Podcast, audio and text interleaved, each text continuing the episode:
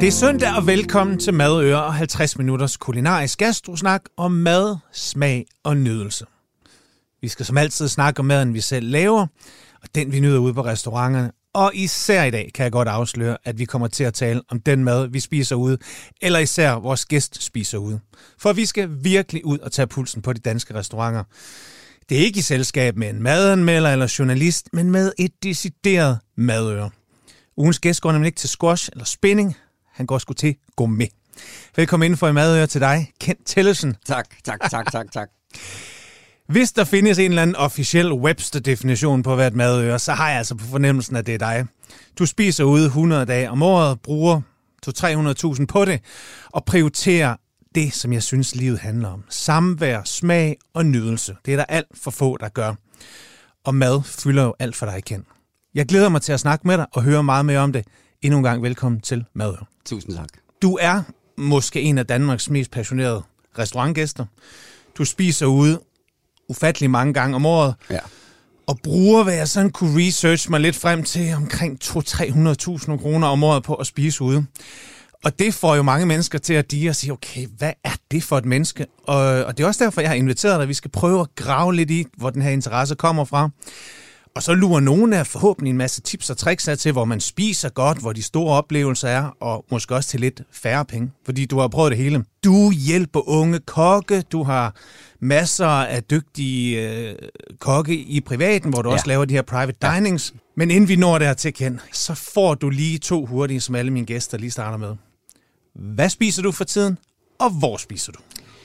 Jeg spiser alt fransk i øjeblikket, og jeg spiser de normale steder, som jeg altid gør. Altså Søllerød, Kong Hans, øh, Frederikshøj, alle de gode steder. Øh, selvfølgelig også nogle, nogle mellemklassesteder, hvor den franske del er, er, ja, er forrest, og eksempelvis, øh, det kan være Bjørnekælderen, har jeg lige været på. Øh, men, men det er den gren, jeg godt kan lide. Ja. Ja. Øh, og selvfølgelig er der ikke noget, der er rigtigt og forkert, men det er bare lige den franske øh, madstil, den er jeg nu rigtig, rigtig glad for. Det må jeg sige. Og er der et eller andet, der rykker lige nu, sådan råvaremæssigt, som du simpelthen bare tænker, det er det, jeg skal ud og have lige nu? Altså man kan sige, det er jo altid sæsonbestemt jo, så øh, der går jo ikke så forfærdelig lang tid, så kommer der nogle øh, aspars øh, herfra, mm. det glæder vi os alle sammen til, kommer nogle kartofler, kommer alle de sædvanlige ting.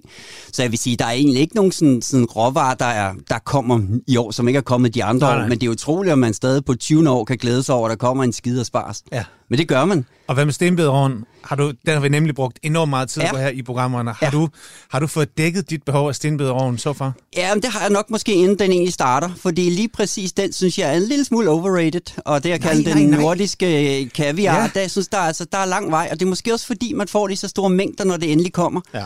Så får man jo altså lige den første uge, er det nok ikke, hvor man koster 300 kroner for en lille bøt, men bare du kommer en uge ind, så er det jo så billigt, så man kan jo, ja, jeg synes hurtigt, jeg bliver lidt, lidt for træt øh, af den del af det, så mm. det har jeg fået dækket, men jeg glæder mig til det, der, det, der er på vej ind nu her på, ja. på, på scenen, og også med alle de nye øh, restauranter, der er åbnet, øh, for eksempel Levi jo lige åbnet, øh, som jeg glæder mig meget til, og det var en kæmpe fornøjelse, som er jo, nu siger jeg godt nok fransk, men det er jo sådan italiensk, japansk, men stadigvæk med nogle sådan grundteknikker og nogle, øh, de råvarer, der, der bruges der, er jo egentlig også de samme for, mm. altså kød og kød, ikke? Jo. Øhm, så øh, så det, der, er, der sker så meget. Jeg vil sige, der har aldrig været bedre på restaurantscenen lige nu, så jeg er meget glad, og nu forhåbentlig er alt covid-19 øh, slut. Det, Ja. var, det var en lidt hård tid. Jamen, det skulle lige Øh, præcis til at spørge dig om, om du nærmest lå abstinens fyldt og ikke kunne komme ud og spise og så videre. Ja. Altså, var, var, det, Ja. hvordan pokker var det?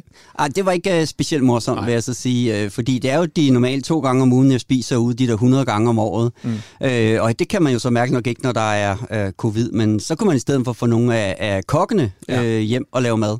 Og det lykkedes. De havde jo så heller ikke noget at lave, så det, det gav jo god mening for dem. Normalt har de jo masser at lave, selvfølgelig, fordi der har deres restaurant. Ja.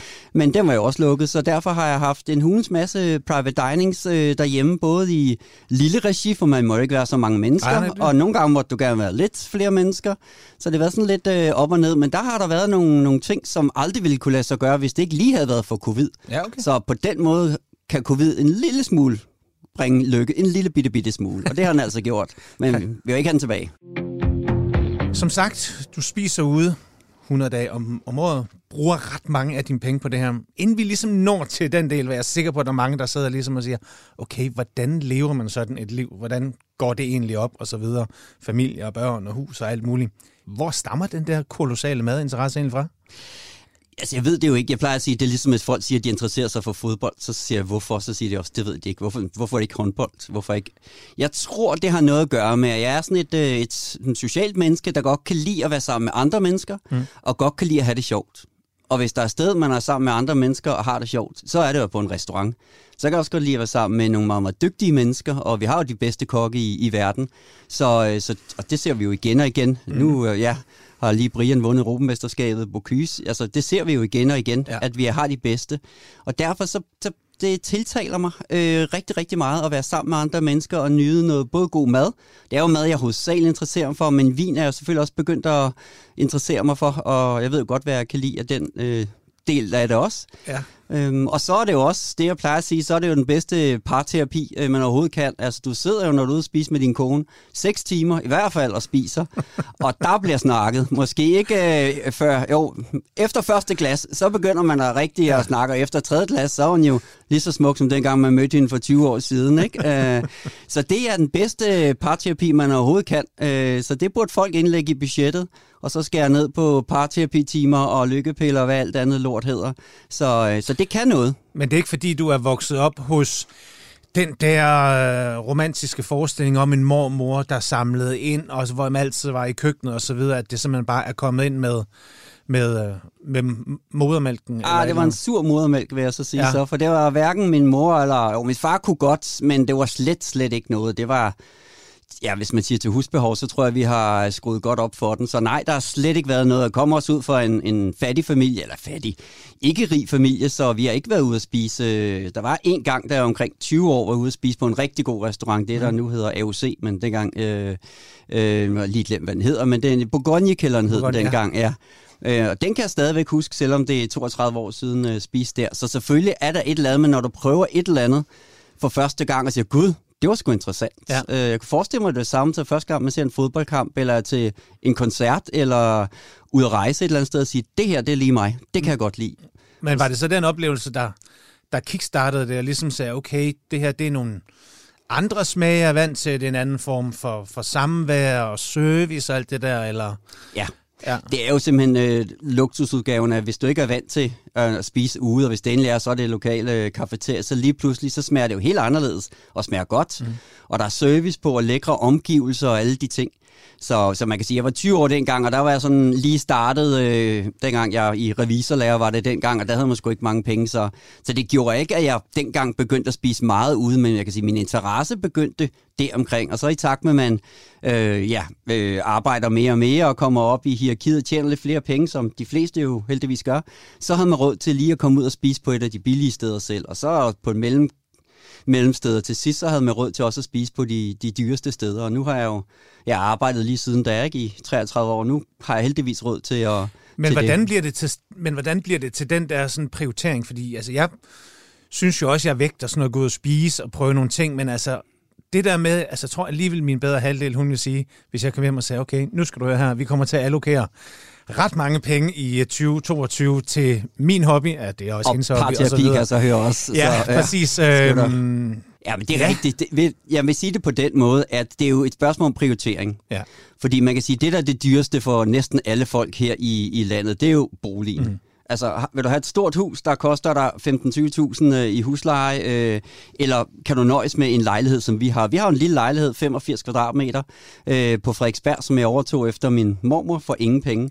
Øh, og der har vi jo boet på to øh, voksne og også to børn. Nu er de så flyttet hjemmefra, begge to. Ja. Så vi har en minimal øh, husleje, for at sige næsten ubetydelig husleje. Øh, det næstdyreste for de fleste, det er jo biler. Jeg har verdens mindste bil, øh, og det har jeg altid haft. Jeg øh, bruger ingen penge på det. Hvad kører du for tiden?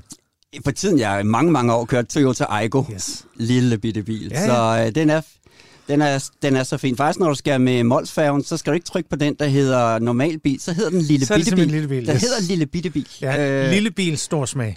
Ja, præcis, ja. præcis. Så alt er jo en prioritering, ja. og vi er jo heller ikke... Øh, jamen, jeg, mange af mine venner, de køber cykler til ja, 100.000, eller ja. uger til 100.000, eller et eller andet. Øh, og det er jo, så det er i bund og grund en prioritering. Øh, det er det. Og det, og det har jeg meget, meget stor respekt for. Øh, et af mine egne store idoler, som jeg på et tidspunkt også håber kommer til at sidde her, nemlig Bo Jacobsen, har jo i mange år netop haft hele den her øh, tilgang til det, at skære nu ned på de der store køkkener der, brug nu tid på nydelse, æstetikken og det smukke og, og så videre og så videre. Og det må man sige, det lever du jo ud. Ja, ja, det man kalder det jo samtalekøkkener, men ja. der bliver sgu ikke snakket særlig meget øh, i de køkkener, kan man sige, ikke? Ja, og Bo har det jo altid også fravalgt øh, at have bil, for eksempel, ja. Øh, som, som, som en af tingene også. Så jo, det er en prioriteringsting, og man kan sige, hvorfor gør man så alt det her? Øh, øh, den eneste grund er jo egentlig bund og grund, at man vil have nogle gode minder. Øh, så det er egentlig minderne, det drejer sig om. Selvfølgelig er det også, når man er derude, er det jo fantastisk og alt muligt andet, men det er også minderne. Og jeg tvivler på, at der er nogen, når de sidder på plejehjemmet, der kan huske, at de havde en eller anden kæmpe Audi, da de var 32, eller ja. et endnu større hus i Hellerup, da de var 35. Men man kan huske, hvis man har eksempelvis som jeg nu gør, gå ud og mm. spise, og er sammen med øh, verdens bedste kokke, også privat. Altså, jeg har haft de bedste kokke hjemme i privaten. Det svarer lidt til, at Messi kommer på besøg hos en fodboldfan. Det er også noget, han kan huske hele livet. Så, og jeg hører jo tit det der med, at jamen, maden den er jo slut for i morgen. Der, ja, den er jo både fortæret og sikkert den anden vej også. Øh, og så siger jeg, hvis det er det, så skulle man jo aldrig tage ud og rejse, for den er også slut, når man kommer hjem. Man skulle aldrig gå i biografen eller til koncert, eller man skulle faktisk heller ikke gifte sig. Fordi det er også slut dagen efter, men det er det jo ikke. Det er jo minderne, øh, det drejer sig om øh, nogle gode minder, og hvis man bruger pengene mm. på det, som virkelig gør en glad, og ikke bare det der med show off for se mig, jeg har en stor bil og et stort hus, og jeg er en uh, succes, jamen så tror jeg, man får et bedre liv. Og det er jeg fuldstændig enig i, men hvordan får vi andre til det? Eller hvordan, hvordan vil du sælge din livsstil, hvis du skulle det? Altså først vil jeg jo sige, at jeg er jo hammerglad, og det er der måske en grund til øh, generelt. Ikke? Alle, alle de gange, jeg har mødt dig, virker du simpelthen også i balance. Ja. Jamen, og glad. Ja, men det er jeg også. Der skal meget til at gøre mig ked af det. Jeg tror, man skal sige til folk, at, at øh, hvad hedder det, er der virkelig, er det virkelig skal I have to biler? Skal I virkelig have den allerstørste bil? Skal I have det der sommerhus, udover at I har det store hus? Mm. Altså, hvis man virkelig presser folk, øh, så er jeg helt sikker på, at de godt kan sige, at der er måske noget, der ikke er så nødvendigt skal man ud og rejse tre gange om året, som jeg ved, der er nogen, der gør, kan man ikke nøjes med to. Øhm, og så tage ud, det kan også være med familien og spise, og det er jo ikke behøver at være de helt store gourmetsteder. Jeg har jo selv det store fornøjelse nogle gange at invitere min familie øh, ud, og det er jo især vores de unge, altså mine jæser blandt andet også, mm. øh, som er jo omkring de der 20-22 år, øh, de er med ud også, og vores børn, som er lidt ældre. Og så holder vi sådan noget, hvor øh, min kone er, vi har så de unge med ud at spise, øh, og det er der også penge til, når man nu øh, gør det på den måde, som vi øh, ja. gør det på.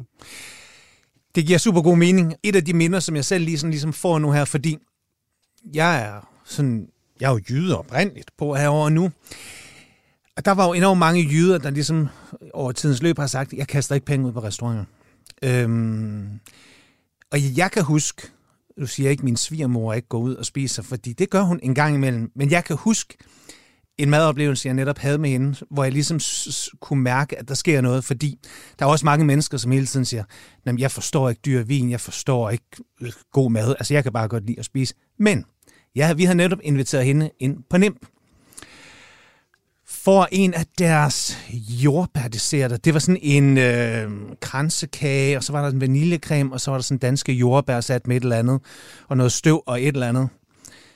Og man kan godt se i øjnene på folk, når de får en oplevelse ud over det sædvanlige. Altså når man får noget i munden, som trigger det der sansapparat, hvor oplevelserne bor op. Præcis. Og det er fedt at se, og det er fedt at opleve ved folk, som normalt ikke ligesom vil øh, anerkende den nydelse, som også koster penge. Jeg tror også, det er meget, øh, eller det er en lille smule geografisk øh, bestemt. Jeg var op i Aalborg faktisk mm. her. De har et, øh, et, et fantastisk sådan, madarrangement i, i august-september måned. Og så skulle jeg holde en, bare lige en kort tale, for der var sådan et selskab om aftenen. Og så, så øh, altså heldigvis, så, øh, så de smilte der bagefter, men jeg kaldte dem jo både, at de var øh, nære, øh, og jeg tænkte, det var for meget show-off med den store bil, og, og jeg ved, hvor mange penge de havde på bankkontoen, og man bliver altså ikke glad, at pengene står på bankkontoen. Det er bare opsparet glæde. Det skal jo ud og skabe noget glæde. Især ikke, de sidder så, og, men problemet derop er meget ofte, hvad nu selv øh, fra Nordjylland af, øh, også min familie kommer op fra Sindal af, øh, og det er også meget med, hvordan man bliver set af naboen og sådan noget. Det er altså ja. vigtigere nogle steder, og især i hvert fald ved jeg nogle steder i Jylland. Her i København er vi ligeglade, vi kender jo dog nok vores mm. overbo eller genbo, men, ja. Men øh, jeg har da også flere, der har blevet til at slette opslag på sociale medier, fordi der hele deres familie har ringet og sagt, hvad er nu det for noget? Du kunne da godt have sparet de penge, og så givet din datter sit øh, 49. 20. par bukser, et eller andet, hvor hun siger, det er du jo ikke brug for. Nej. Det bliver du ikke glad for. Altså, de bliver nok glade for, at mor og far ja, har det godt sammen, og også kan gå ud og hygge sig, og nogle gange så selvfølgelig også ude med, med familien. Så, øh, så det kan man sagtens øh, sælge, hvis man forstår, hvilken glæde det giver. Og nej, man behøver ikke at gå i allerøverste lag til at starte med. Man kan jo starte, jeg deler det typisk op i tre lag. Der er jo den øverste klasse, populært sagt Michelin-klassen, og så er der mellemsegmentet, og så er der også det, jeg kalder det lave segment. Øh, ikke fordi på nogen måde det er dårligt, men hvor man får rigtig meget god mad for ingen penge. Og så kan man jo starte der, det gør jeg jo selv. Jeg bliver jo spurgt rigtig, rigtig meget af alle mulige øh, på sociale medier, også privat, hvor de skal gå ud og spise. Og så spørger jeg også, hvad har du penge til? Og så, jamen, vi er jo på SU, vi har ikke så mange penge. Og så synes jeg, du gå derhen og spise. Ja. Ja. Og det er jo altid en oplevelse. Mm. Og det gør så også, at de så, når de begynder at tjene lidt mere, synes okay, det her, det er spændende. Nu tager jeg lige steppet op. Ja. Det er jo mere at få de der referencepunkter. Ja. Lidt ligesom vin, ikke? hvor man ligesom starter et eller andet sted, nu kan man forstå en basis risling, og så vokser det ligesom op af, og så på et eller andet får man bygget på og bygget på og udvidet sin smag osv. osv. Præcis. Ja. Ja. Og jeg vil da tro, at din, var det din svigermor, der havde fået den der jordbær. Hun kan sikkert stadig huske den dessert. Jeg kan i hvert fald huske blikket i hendes øjne. men Ikke? hvis du spørger, hun kunne Ja. ja. sikkert huske lige Ja. ja. præcis det. Hun kan sagt med huske alt muligt andet sikkert. Nej. Så, øh, så nej, og det er jo det lige præcis, det går ud på. Det er jo oplevelser. Ja. Øhm, og gøre glad, og ja, masse godt socialt, øh, både inden for familien og også øh, øh, venskab. Jeg har jo meget, meget stor omgangskreds, og en stor del af dem er jo inden for gastronomi, som... Øh, det er jo positive mennesker, det er jo søde mennesker, det er jo rare mennesker, det er jo givende mennesker, og det er jo nogen, man også gider at se sådan privat. Øh, så, så dem ser jeg også privat, øh, fordi det er jo nogle søde mennesker, og det er jo, det, er- ja, det har man set den vej igennem i hvert Ja. fald, ikke? Det er det, det handler om. Kent, vi har etableret, at du spiser meget ude og bruger penge på det. Det elsker jeg. Vi kunne godt tænke os at lære at blive lidt klogere på din overvejelse omkring det at spise ude. Så, så jeg har lavet det, jeg sådan, ligesom kalder sådan en lille enten eller. Så jeg siger to ting, og så svarer du det, du foretrækker, og hvorfor. Og du må, det er jo ikke sådan, at det her det er debatten eller et eller andet. Sådan øh, valgkamp eller sådan noget. Nej, nej, nej. nej, nej, okay, okay. Reimer Bo, findes han endnu? Hvor Ja, pokker han egentlig hen? Ja, det er sikkert. Han, Han er også fra Jylland, tror jeg. Okay, er du klar? Ja, Okay. Alene eller sammen med familien? sammen med familien. Planlagt eller spontant? Planlagt. Noma eller sølvrød? Sølvrød, helt sikkert. Rød eller hvidvin? Den er svær. Øh, lige nu, hvidvin. Vinmenu eller vinkort? Vinmenu. Den vender vi lige tilbage til. Ja. Kok derhjemme eller ude på restauranten? Er noget svært, for jeg gør begge dele og Ja. stor fryd, men de aller, aller største oplevelser, det er hjemme hos mig. Er det det? Ja, det er det faktisk. Okay. Det er helt specielt. Nye steder eller gode gamle kendinge? Begge. Det er helt sikkert. Jeg, der er nogen, jeg har jo været på i 20 år, og jeg vil blive ved med at komme der. Så men jeg dyrker også det nye for at se, hvad, hvad, hvad kan det tilbyde Frokost eller aften? aften. Inspiration fra venner og folk i branchen eller magasin og anmeldelser? Øh, venner i branchen er overhovedet ikke anmeldelser. Dem, jeg læser dem faktisk ikke øh, med anmeldelser. Så hvor kommer din inspiration? Altså, det her mad, madkultur, og det vi ligesom bevæger, der er jo rigtig mange af sådan nogen, der godt vil have krydset alle Michelin-restauranterne af på, på den der sådan, gastronomiske bucket list og sige, Nå, men der har jeg spist, der har jeg spist, der har jeg spist. Det virker det ikke til, at det er det, der betyder noget for dig, at få smagt hele København igen og altid være first mover og sige, jamen, der har jeg også været, der har jeg også været.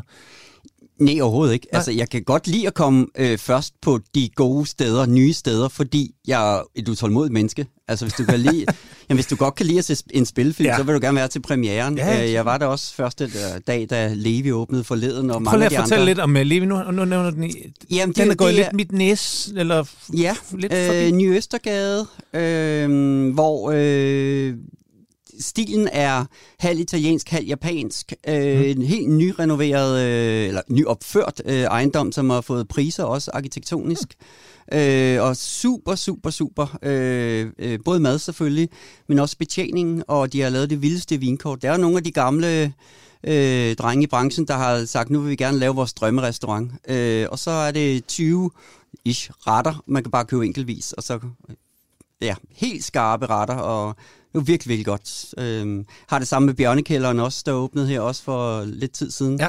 Med, med Mads Dalsborg, han er jo helt fantastisk. Øh, og, og det er lidt det samme også. Øh, der er styr på det. Altså generelt kan man sige, der skal være tre ting, der skal du. Det. Mad, vin, betjening. Ja. De tre ting, hvis de spiller, så er man sgu rimelig godt kørende. Øh, om der så er fine toiletter, eller bestikket er det dyreste, det gør egentlig ikke så meget. Men, men de, de tre ting, Øh, og man kan sige, maden det er jo der, hvor jeg måske er mest øh, interesseret. Men det andet er altså også sindssygt vigtigt, fordi hvis man kommer et sted med dårlig betjening, så er det jo næsten ligegyldigt, hvad der ligger på tallerkenen, så er du allerede sur, inden du øh, putter det i munden. Øh, vinen, nu sagde jeg så selv øh, vinmenu. Ja. Øh, og det er mere fordi, at... Øh, jeg er så heldig, så nogle gange, når jeg kommer ud øh, og, og spiser, så vil jeg gerne have, at jeg skal smage et eller andet, de lige har fået hjem, ja. eller noget, som jeg aldrig vil finde på kortet. Og så kan jeg faktisk også godt lide øh, at smage meget forskelligt. Så på sådan en aften kan man jo så smage ja, otte forskellige øh, øh, glas vin, i stedet for bare at køre et eller måske to, øh, alt efter om man er alene eller der er flere. Så jeg kan godt lide at prøve nogle forskellige ting, øh, når jeg er ude. Ja.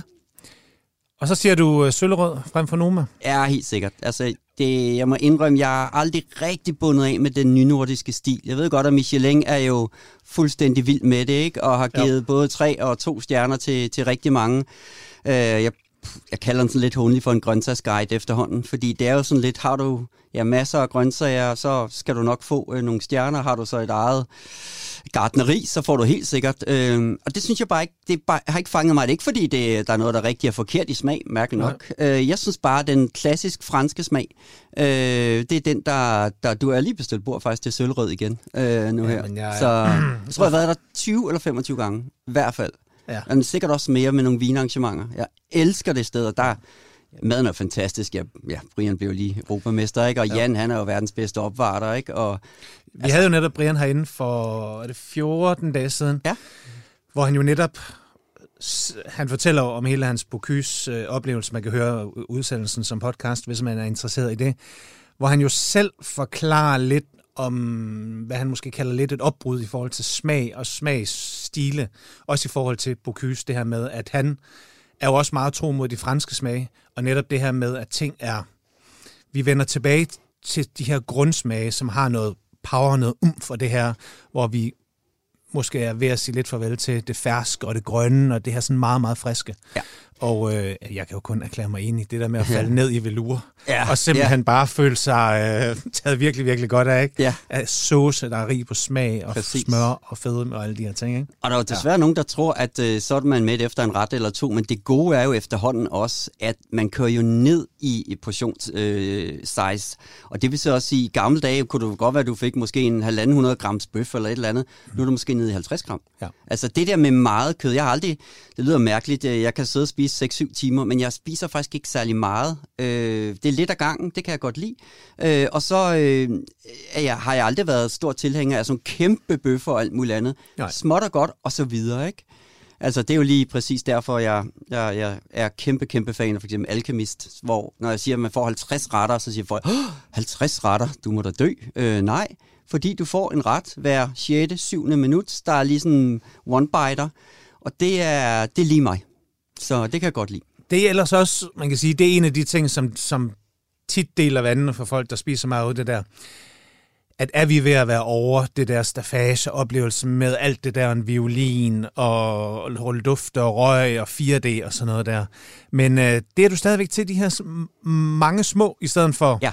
3-4 sådan... Øh, Ja, for når det nu er med den smag, velsmag, som Rasmus Munk laver derude, mm. altså, det er vel nok verdens bedste restaurant, det vil jeg sige. Tag os lige med, øh, for dem, der ikke har været på Alkemist, det har jeg yeah. heller ikke endnu. Rasmus, jeg skal nok komme, du ringer bare.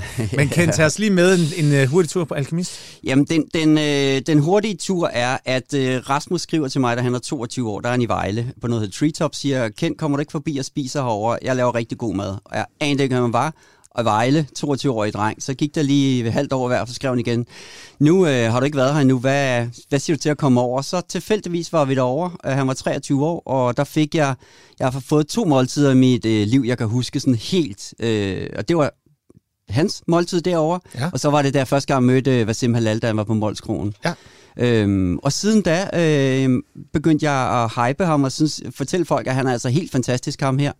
Og, og på et tidspunkt ville han så til, til København, og der hjalp jeg ham også øh, med nogle forskellige småting, og der var nogle af mine venner, der også har, har hjulpet ham med, med, med, med den øh, transformation. Vi havde med til nytårsaften, hvor der, han, han kendte jo ingen herover, og han havde ingen penge jo. Så der var han med til min nytårsaften, eller vores nytårsaften og så, kørte, så købte jeg alle billetterne til øh, Alchemist 1, da den åbnede. Der var 15 pladser, og inviterede blandt andet nogle madanvælder og nogle andre inden for branchen, til ligesom kunne se, hvor dygtig han var. Og selvom den aften var sådan en lille smule kaotisk, så alligevel så fik han et godt fodfæste, og så øh, jamen, var han jo derinde i uh, et par år deromkring, og lukkede den i Aarhusgade. Og så øh, kom Lars Seier til og, og, ja, og hjælp med noget økonomisk, så de kunne øh, mhm. komme ud på Refshaløen. Og jeg tror vel, han har smidt en 100 millioner, hvis det kan gøre det, øh, Lars Seier i det her, den her fantastiske restaurant. Øh, og den er så ude på, ja, ude på, jeg tror det hedder Refshalevej, for ikke skal ja. løgn. Og det er det vildeste. Men folk tror måske, nu hører jeg også lidt med violin og sådan noget, at det er ikke gesandt. Jo, der er en violin på øh, tre minutter, ikke? Og så er der øh, fem timer og 57 minutter øh, mad. Ja. Og så er man i forskellige rum. Og det er, det er en sådan helhedsoplevelse, fordi det er jo sådan en dome, kan man så sige, ikke? Øh, man sidder i, hvor, hvor der sker en masse med lys og lyd. Helt fantastisk. Altså alle, jeg har haft med derude, og jeg tror, jeg har været der fire gange derude. Øh, det er helt fantastisk. De siger også, det er det bedste, jeg nogensinde har oplevet. Så det, det var umuligt at få plads. Ja. Det er jo næsten det værste, ikke? Det er udsolgt på tre minutter for et kvartal ad gangen. Så, så det, det er desværre. Og der hjælper det jo lidt, hvis man kender nogen i branchen. Så det, det, er, det er en af de gode ting ved at også bevæge sig i branchen i hvert fald, at man kan nogle gange få lov til at komme med på et afbud. Det åbner nogle døre. Ja, det gør det. Ja. Det synes jeg også kun er fair. Det synes jeg også. Ja, ja. for der skal jo for helvede være nogle fordele ved, at... ja. du, du siger selv det her med, at du hjælper Rasmus lidt i gang. Du har simpelthen nogle gange med at, at give nogle legater, eller sådan ligesom at holde øje med, hvor er talenterne osv. Ja. Hvor er talenterne lige nu? Uha, der er sgu mange. Øh, altså, Magnus Rosendal faktisk. Øh, han var faktisk også med til Bocuse, men for Estland, som den unge kok, øh, var han med på det. Han har været på, på kokkeriet. Han er nok en af de aller, aller dygtigste unge, vi har. Og så havde vi jo selvfølgelig også selv alle, man kan sige, alle de unge, der er med på de danske mm. Bocuse-hold, de er jo selvfølgelig dygtige. Mads Kortsen er fuldstændig sindssygt vild. Og han laver jo ja, private dinings og har vel samtlige øh, bryllupsmad herhjemme, hvis folk de vil betale for det.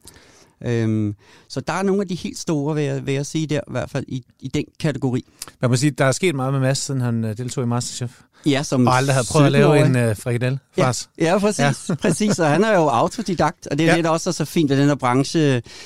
Øh, Jakob Milke er jo også autodidakt, mm. så vidt jeg er orienteret, ja. og Hesten Blumenthal er autodidakt. Så de der, der ikke lige har gået på skolen, og, og det, de er jo, jamen, går man til den og knokler og har talent, og så kan det sgu også gå. Så det er jo sindssygt dygtige. Når jeg læser lidt om dig, Ken, og de interviews, som du trods alt har givet her gennem tiden, så er en af de ting, du er fascineret af, eller virkelig sætter pris på, udover mad og vin, det er det med det her servicebegreb her. Og øhm, hvad er det, altså, er det under afvikling?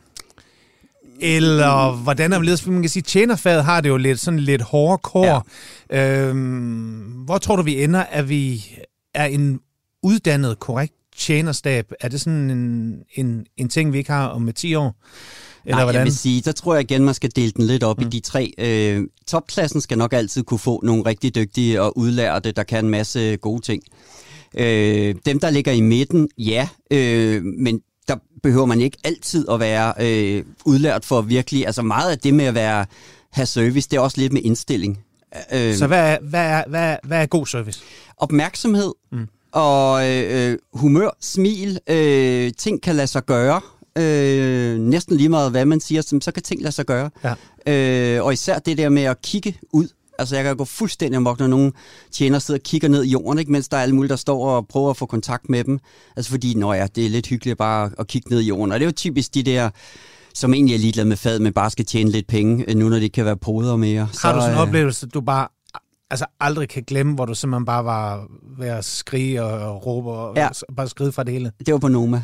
Seriøst? Ja, det var det. Må vi høre den? Ja, det må du gerne. Øhm, nu skal jeg lade være at nævne nogle navne, men det var så ufleksibelt. De kørte en vinmenu, der kun var Grüner Veltliner og champagne.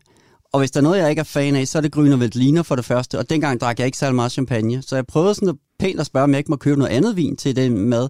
Det passede ikke øh, til, til maden. Det kunne det ikke. Så sagde jeg, må jeg ikke kunne få, altså, der må der være noget andet, fordi nej, der var ikke noget at gøre. Og igen, så blev man sådan lidt, øh, jeg ved ikke, om man kan sige bad standing, så blev vi bare overset hele aften. Altså, det var en, øh, det var en frygtelig aften, det vil jeg sige.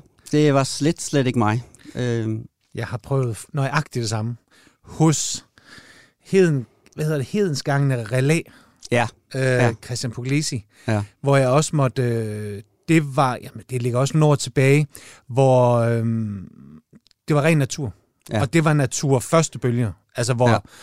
hvor det var virkelig, virkelig musset og funky og alt det der. Og jeg, på det tidspunkt forstod jeg ikke naturvin. Nej. Øh, det gør jeg heller ikke rigtigt i dag. Det gør jeg men, heller ikke. men- Det gør jeg heller ikke. Det er en helt anden Ja. snak. Og selvfølgelig er der, der er super, super lækre ting, det er slet ikke det. Men når noget bliver en hype, ja, ja. så bliver det også bare ligesom en grobund for at sende en hel masse afsted, og så skal alle lave tur, og så, ja. og så er det ikke det hele, der er lige godt. Men der gik jeg netop også op og sagde, jeg bryder mig ikke om det vin. Har du ikke noget andet? Nej. Og jeg forstår heller ikke den der, har du for helvede bare en god Riesling, Ja. en hvid Bourgogne, en Præcis. Bordeaux eller et eller andet, Præcis. eller et godt glas Rhone eller et eller andet. Så dem, altså alle kan få det, de gerne vil have. Præcis, præcis. Og det er jo det, som jeg også har haft med andre store restauranter, mm. øh, også på den. Og apropos Noma, øh, det var også under første bølge, og ham, der, der var meget ufleksibel, har skrevet en bog, der hed, hvad hed den, Vin med klumper i, tror jeg, han, han øh, skrev en, og det passer egentlig meget godt. Øh, det er det samme igen. Nej, det kan jeg heller ikke. Og jeg forstår ikke, hvorfor man ikke kan omfavne. Jeg synes da også på, på Sølvrød Kro skal de da have noget for de der super naturfreaks. Mm. Altså, endelig, det skal de da også have. De skal ja. Også kunne komme derop og sige, jeg gider ikke drikke det traditionelle. Men, men det er jo en af de ting med service, øh, og det er, at man er fleksibel. Man tænker, okay, her er et selskab. Det er sgu ikke alle, der drikker det samme, eller mm. måske spiser det samme. Der skal være noget fleksibilitet. Og der vil sige, der har vi jo stadigvæk nogle, nogle altså sindssygt dygtige øh, folk. Altså Helle over for Lifrøj, øh, har jeg ikke nævnt det nu. Selvfølgelig Jan for Søllerød også. Øh, og mange andre, hvor man bare tænker, de vil servicegenet så godt. Øh, Hedegangen Peter Pepke, han har sagt, øh, som jo stadigvæk er på SME, men da han var på Kong Hans også. Der er nogen, de kan bare det der. Og så slapper du bare af og nyder det, og så bliver aftenen bare god. Altså, så er det sgu lige før, om de kan brænde kød på, så vil jeg synes, det smager. Ja. godt alligevel, ikke? Hvordan endte turen på nummer? Jeg skyndte os at få, øh, hvad hedder det, få regningen, og så nok første gang i mit liv, jeg ikke har givet drikpenge. Altså, en ting er, at man så skulle af med, hvad, 6-7.000 eller noget for en dårlig oplevelse. Og, øhm, så, så det var bare ud af døren hurtigst muligt.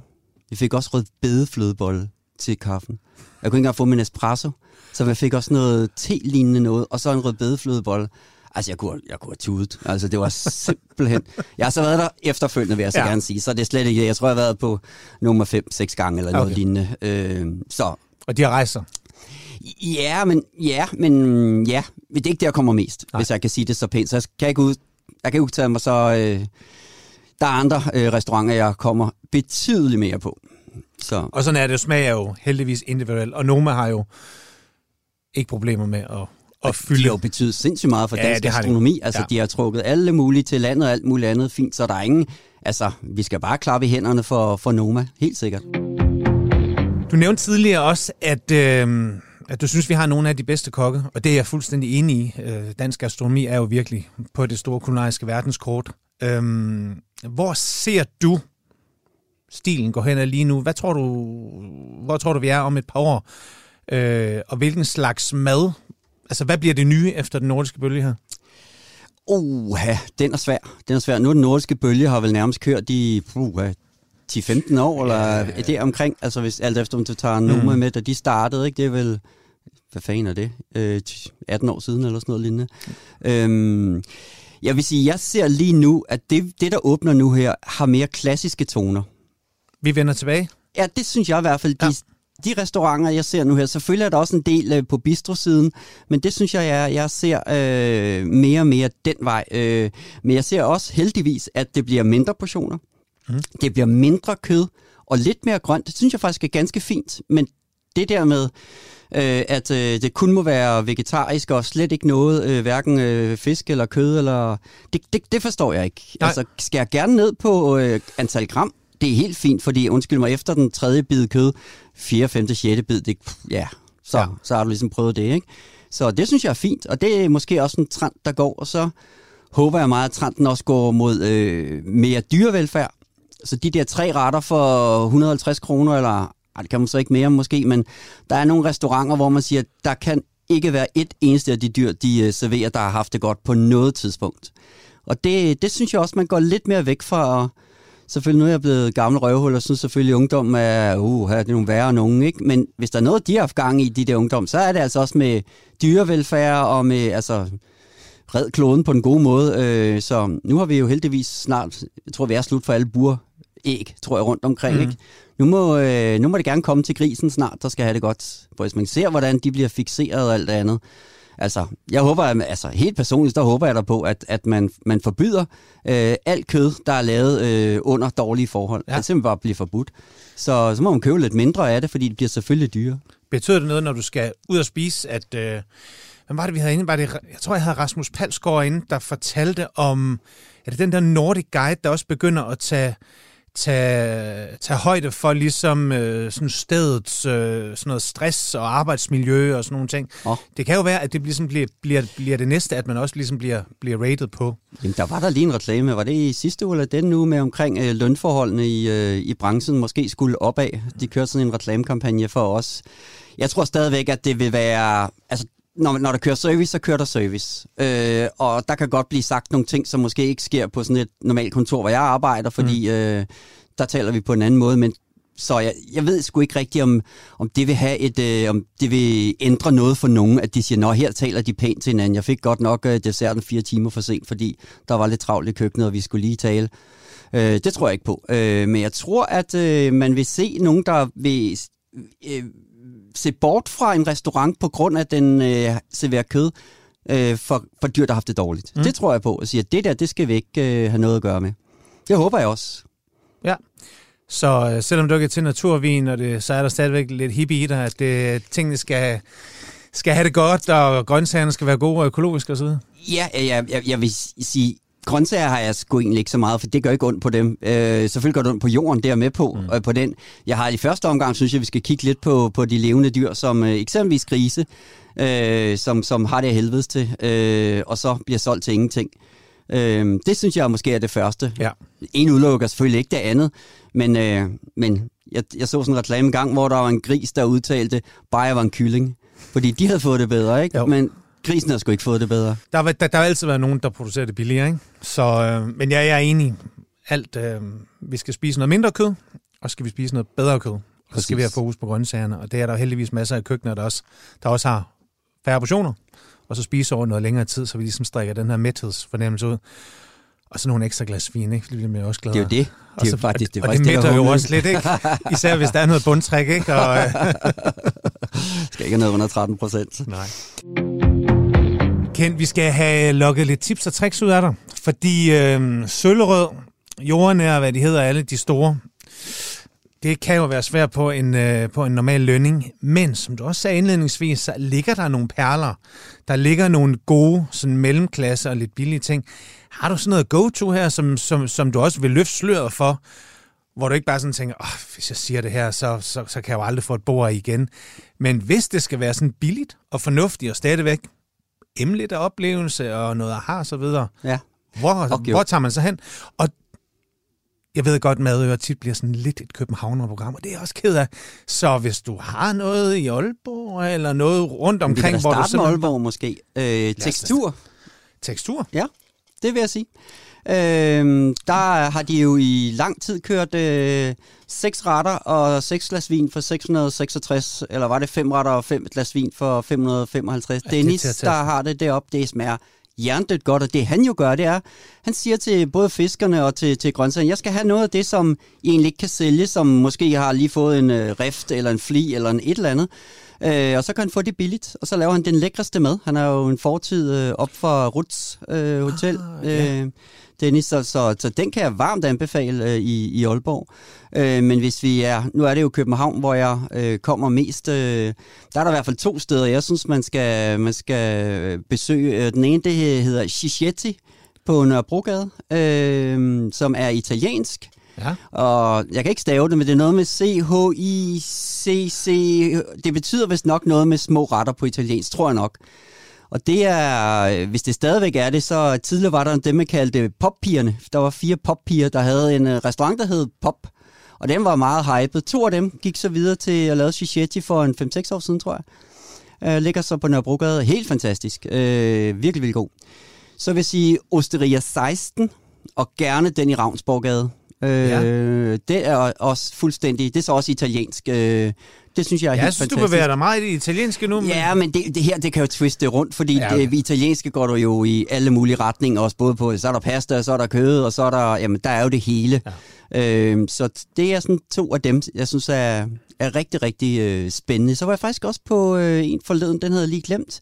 Den hedder Sol og Luna, øh, som ligger på lige ved Frederiksbergscenteret, lige ved metroen. Er det en af, er det en, en af madklubberne, eller ja, hvad hedder det? ja. ja, men det, det er jo ikke det er jo så den, de har jo tre, som er en del Ja. af madklubben, men som er lidt anderledes, fordi øh, Det er en dem, der... Ja. Ja, det er der, hvor um, Anders, der nu, nu har den, han bor sådan lidt tæt på mig. Øh, Jeg går i hans område, og jeg gang så sagde han til mig, det er sådan et sted, hvor jeg gerne selv vil komme, jeg vil lave. Ligesom han har Frank og ja, Sol og Luna også. Ja. Og så sidste har jeg glemt, hvad hedder. Den er virkelig, virkelig også god. Øh, ja. Og også Så, til at betale. ja, ja. Jeg tror, vi... Åh, var det otte retter for 350 eller sådan noget? Jeg tror, det er sådan noget lignende. Øh, og vinen kan du få helt ned til, ja, ingen penge. Øh, og, og altså, altså, ingen penge i min verden, så 300 kroner for en flaske, Ja. ja. men det synes jeg jo heller ikke er, Nej, nej, nej. er meget. Øh, og de har også et rigtig godt kort, så hvis selvom du godt kan lide øh, dyr vin, så det kan man så ikke så meget få øh, på øh, Osteria 16. Der er ikke et stort vinkort, der skal man ikke komme som en vin, vinmand. Øh, og Chichetti har, jo, der har. Så det findes helt sikkert. Øh, Så hvordan har du, når du går ud og spiser sådan et sted, kvæg, hvis du sidder på Søllerød Kro? Helt perfekt. Både altså. forventningsafstemningsmæssigt og så videre. Jo, men altså, vi var jo, øh, vi har årsdag, min kone og jeg, øh, øh, den 22. i 3. Og den 22. i 3. var vi ude at spise på Sol og Luna, så vi valgte at gå øh, på vores årsdag øh, derned og spise, fordi vi havde hørt meget godt om dem, og øh, så har det, vi har det jo helt fint. Altså, på den måde er det jo ikke nogen forskel andet end, selvfølgelig ved man, at der er forskel på råvarerne, og der er også antal tjenere per, øh, per gæst og Ja. så videre. Øh, og nej, du kan ikke forvente at få øh, trøfler og alle de andre ting, men det er jo heller ikke derfor, man kommer der. Man Nej. kommer der ligesom for at sige, okay, hvad kan de så lave ud af den her råvare? Og det, altså, det, er, jo krea- det er jo kreative folk, ikke? Øh, så det har jeg det fint, fint med. Drikker lige så meget sådan noget på søllerød, ikke? Så, øh, og konen bliver lige så smuk efter to glas vin, ikke? Som hun også skal på søllerød, så... Øh, Du, jo, jo. Sag, du sagde tidligere det her med, at, øh, at de fleste af dine restaurantbesøg er planlagte. Ja. Hvordan kan det være? Får du aldrig bare lyst til sådan en torsdag aften, at "Ah, vi går sgu ud? Eller, de er eller bare- ved du, hvad du skal, og så videre? Ja, der er to ting i det. For først, de gode steder, de er optaget. Ja. Så, og der kan jeg godt prøve at skrive til dem og høre, om jeg ikke kan, men det, synes jeg, det gør jeg ikke så tit alligevel. Øh, så, så man skal jo ofte være ude to-tre uger i forvejen for mm. at få de gode steder, medmindre det skal være en tirsdag, onsdag eller noget lignende. Det er ikke så tit, øh, gør det. Så, øh, så nej, spontant gør vi faktisk ikke så forfærdeligt meget. Så hvor meget har du i bogen nu? Sådan det næste tre måneder frem? Altså I morgen skal jeg i Tivoli på studio. De popper op der. Ja. Så skal jeg på Sølvrød Kro om 10-11 dage, øh, tror jeg. Så tager jeg to dage til Oslo på Alès og besøger Ulrik, som har Norge og en af Europas bedste restauranter deroppe. Øh, der spiser jeg både fredag og lørdag, så jeg spiser to dage i træk øh, med to forskellige menuer. Så har vi, ja, vi har et hav af alle mulige ting øh, derude af, som, som bare jeg ligger og venter på øh, at blive indfriet. Så, så Men det ligger der. Til daglig, der er du jo statsautoriseret revisor. Ja. ja. Ja. Har du aldrig tænkt på, og øh, altså man kan sige, du har jo en kæmpe viden om mad og vin og restaurantlivet og servicebegreber osv. Har du aldrig drømt om at skifte det hele ud og, og på en eller anden måde arbejde mere med mad og formidling? Eller, Nej, eller, overhovedet eller, ikke. nej. Fordi jeg, jeg føler ligesom, det er mit frirum. For hvis det kan blive sådan mit arbejde eller noget, ja. så vil det fylde det hele. Jeg har det rigtig fint, og jeg elsker det, jeg laver. Jeg har lavet det, siden jeg var 19 år. Øh, så, øh, og har et perfekt job, og det går super, super godt. Øh, vi skraver penge ind, så det, ja, det er pis fedt. Øh, så, så det kan jeg ikke klage over overhovedet. Så det er også det er sjovt, og så kan man lave sådan en afbræk. Så jeg for eksempel i morgen, ikke, jamen, så tager jeg fra arbejde halv seks, ikke, og klokken seks, så skal jeg mødes med, med en kammerat, øh, og så skal vi prøve Christoffer, som jo er helt fantastisk kok for studio. Blev også øh, omtalt mange gange i Michelin-guiden og fik ja. Øh, ja, den unge koks øh, award sidste gang. Øh, og de popper op der. Så, så er det jo et sådan afbræk, øh, som jeg glæder mig rigtig, rigtig meget til. Kan det, det en ting, jeg kommer til at tænke på, fordi du er jo, du er jo sindssygt ærlig. Du står ved den, du er, og hvad du spiser, og hvad du tjener og er værd, og så videre, og så videre. Jeg kommer til at tænke på, at det en tre ugers tid siden, at der var hele den her sag med Søren Frank. at han havde drukket en masse skøn vin, Bourgogne-vin på Søllerød Kron. For, oplever du nogensinde den der reaktion, at folk de ligesom kommer til dig og siger, at det ikke spilder penge, kan man tillade sig det, og så videre og så videre? Jeg vil sige, den twist, det overvejer jo lidt mere omkring, når, når Ukraine, øh, om man så kunne tillade sig det. Og det er jo en hets mod øh, Søren Frank. Altså, det hører ingen steder hjemme. Han skal selvfølgelig drikke de vin. Det var en gut, der har købt dem for lang tid siden til slet ikke de penge. Altså, hvad skulle man så sælge vinene og så donere det til Ukraine? Så skulle alle jo også sælge deres store bil, eller deres Det dyre det. uger, og deres... Altså, Det blev Det- så netop den der Ja. diskussion om oplevelser, og hvad man kan tillade sig. Og, Jamen, så skulle vi jo stoppe ja. øh, sindssygt mange ting her. Alle rejser. Folk, der rejser land og rige rundt. Jeg, der er fuld gang i rejsebranchen i øjeblikket. Skulle vi så ikke øh, stoppe det, så kan man jo donere det. Mm. Det er jo kun fordi folk har et eller andet efter det med, med mad og vin, at det er sådan lidt unødigt. Alt over nu er som sagt autoriseret revisor. Skattereglerne diskriminerer jo også øh, restaurantbesøg. Øh, så man kan ikke trække det fra i samme omfang, så hvis du køber en stol, eller hvis du køber noget andet til, til firmaet, så der er diskrimination, fordi man synes, det er lidt unødvendigt. Det er sådan lidt, behøver vi nu virkelig det der? Og det har, jeg synes, det er blevet bedre, og i takt med også, at, at, at vi vinder jo alle de her priser øh, Ja. ja. rundt omkring, og folk finder ud af, at det er sgu en turistattraktion. Folk kommer her og bruger masser af penge, både på restauranter, på hoteller, og så på alt muligt andet også. Så finder man, åh, der er også nogle penge i det. Men jeg tror, jeg tror faktisk på Kystor, de, de vil røge ud af finansloven her sidst. Det, det var ikke med i, deres, i det første. Jeg ved ikke, om det kom ind til sidst. De fik, et, øh, de fik 500.000 på et eller andet ekstraordinært tilskud øh, fra Fødevareministeriet for ja. Netop at kunne. Ja. Men var det skamligt, Men er det skamligt, ikke? Ja. Altså, det, det, er- ja, det kan jeg slet ikke. Og det, det, det er fordi, folk synes stadig, det er en lille smule spild af, af krudt, men jeg vil gerne se, hvad de så har købt, og hvad der står af biler i deres, øh, og hvad der har af smykker og alle de andre ting. Ja. Det er spild i min verden. Mm. Jeg er fuldstændig enig. Fuldstændig enig. Brug pengene på hinanden, på oplevelser, gør noget godt. Det er det, man husker. Det er sgu ikke den der Audi eller det der svanekøkken der, som man kan gå og klappe og tørre af hver eneste dag. Det er, det, det er noget andet, det handler om. En ting, vi lige skal have afklaret her, fordi Kent, du, kan jo, du spiser jo ikke ud alle dage. Kan du lave mad? Altså, min kone og jeg har kendt hinanden i 20 år. Hun har lavet mad 20 gange. Ja, tak. Resten har jeg lavet mad. Så, øh, Og og, det- og, hun brokker sig ikke, så det, øh, jeg laver også mad, når vi har gæster. Ja. Så, Og det bringer mig netop til vores faste indslag her, råvarer. Vi beder altid vores gæster om at tage et eller andet med, ja. som de bare elsker, eller noget, der betyder noget, eller noget, de vokser op med, eller... Og det har også gjort dig. Hvad har du med i dag? Jamen, jeg har taget en økologisk bacon med. Åh, oh, oh. Så øh, Det jeg, kan man jo næsten komme galt afsted. Var det ikke Jacob Ellemann, der, der kom Jo, til jo. at drille en eller anden dyraktivist med Jo. bacon? Jo, det var et fantastisk vi, klip. vi holder det sobert her. Ja. Hvor, hvorfor har du bacon med? Ja, altså for første, fordi jeg elsker bacon. Ja. Det siger sig selv, og den kan bruges i alle mulige øh. Og jeg har aldrig nogensinde set nogen spise bacon og være ked af det. Det har jeg aldrig. Nej. Aldrig. Det kan man ikke. Det er næsten fysisk umuligt. Og hvad, Og det er jo en øko, og det er en glad gris, og det Ja. er, den der er så købt i Irma, men det, men det er for en glad gris. det her er et stykke bacon, som ikke ret mange under at købe sig selv. Det. Ja. hænger jo lidt sammen med, med det, vi har talt om her. Det her, det er et stykke økobacon fra, er det Ålbæk? Ja. Ja. Der er ingen vand i. Det i sig selv skulle man, skulle man prøve. Fordi når man steger og arbejder med det her, så, øh, så er det en helt anden til, til, tilberedningsform, end det, der ligger og, og safter, og det Jamen folk kan sådan ikke noget forstå, noget, siger, der det, skiller det, ud. det og, gnistrer ikke. Nej, Nej. Nej, det gør det nemlig ikke, fordi Nej. det er jo vandet, der, der gør. Og det er jo lige præcis den der. Og sådan en der, jeg ved ikke, hvad den kostede, 60 kroner eller et eller andet. Man behøver ikke at spise den hele jo. Man kan jo sagtens lige øh, tage, så har du lige lidt bacon, og så på nogle grøntsager og noget et eller andet ja. andet. og hvad vil du lave med det her? Hvis du ikke skal ud, skal du ud og spise i dag? Nej, det skal jeg faktisk ikke. Øh, vi så har hvad faktisk, er din uh, go-to-ret med bacon? Ja, hvis det skulle være i dag, nu skal ja. Jeg faktisk ikke øh, have den i dag, vi har noget hjemme fra i går af, vi skal have, men, men hvis det endelig var, så tror jeg faktisk, jeg ville øh, stege noget, noget salat på panden, øh, noget kunne være noget sommersalat, en eller anden salat, bare stegt hårdt af, mm. øh, og så stege selvfølgelig også noget bacon, og så putte det over, og noget revet øh, limeskal øh, også over, øh, fordi der er masser af, af, af smag, og salaten er jo meget sådan moist, og så sådan nogle crunchy øh, bacon over. Det øh, så et stykke godt brød til. Elsker brød, elsker ja. smør. Ja. Det er fantastisk. ja, det, det er et måltid for os derhjemme. Det Jamen, kunne faktisk meget- godt være, at jeg skulle gøre det alligevel, nu du siger det. Eller snakker vi også meget italiensk, men det der, en carbonara eller en eller anden ja. Bund, ikke? Der Ja. med en rigtig god pasta. Jo, tak. Det tager 10 minutter, ikke? Jo. Og det smager jo simpelthen bare, hvis man ikke kan skaffe pancetta eller guanciale eller hvad det hedder, alt det andet, som man bruger. Så køb en god bacon. Skal det ikke bare være rådet herfra? Det er råd til. Det, jo, til, jeg er enig. Ja, igen, brug nogle flere penge på gode råvarer. Spis lidt mindre af det, for der er så meget smag i ting. Ken, tiden går altså bare hurtigt, når man er i godt selskab. Og øhm, tusind tak, fordi du vil gæste Madøre i dag. Vi kom vidt omkring.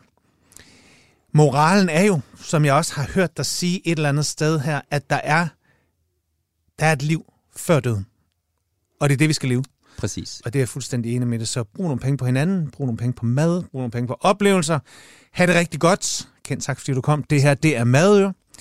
Det er hver søndag, det er 12.10 på Radio 4. Jeg hedder Mikkel Nielsen. Vi lyttes ved.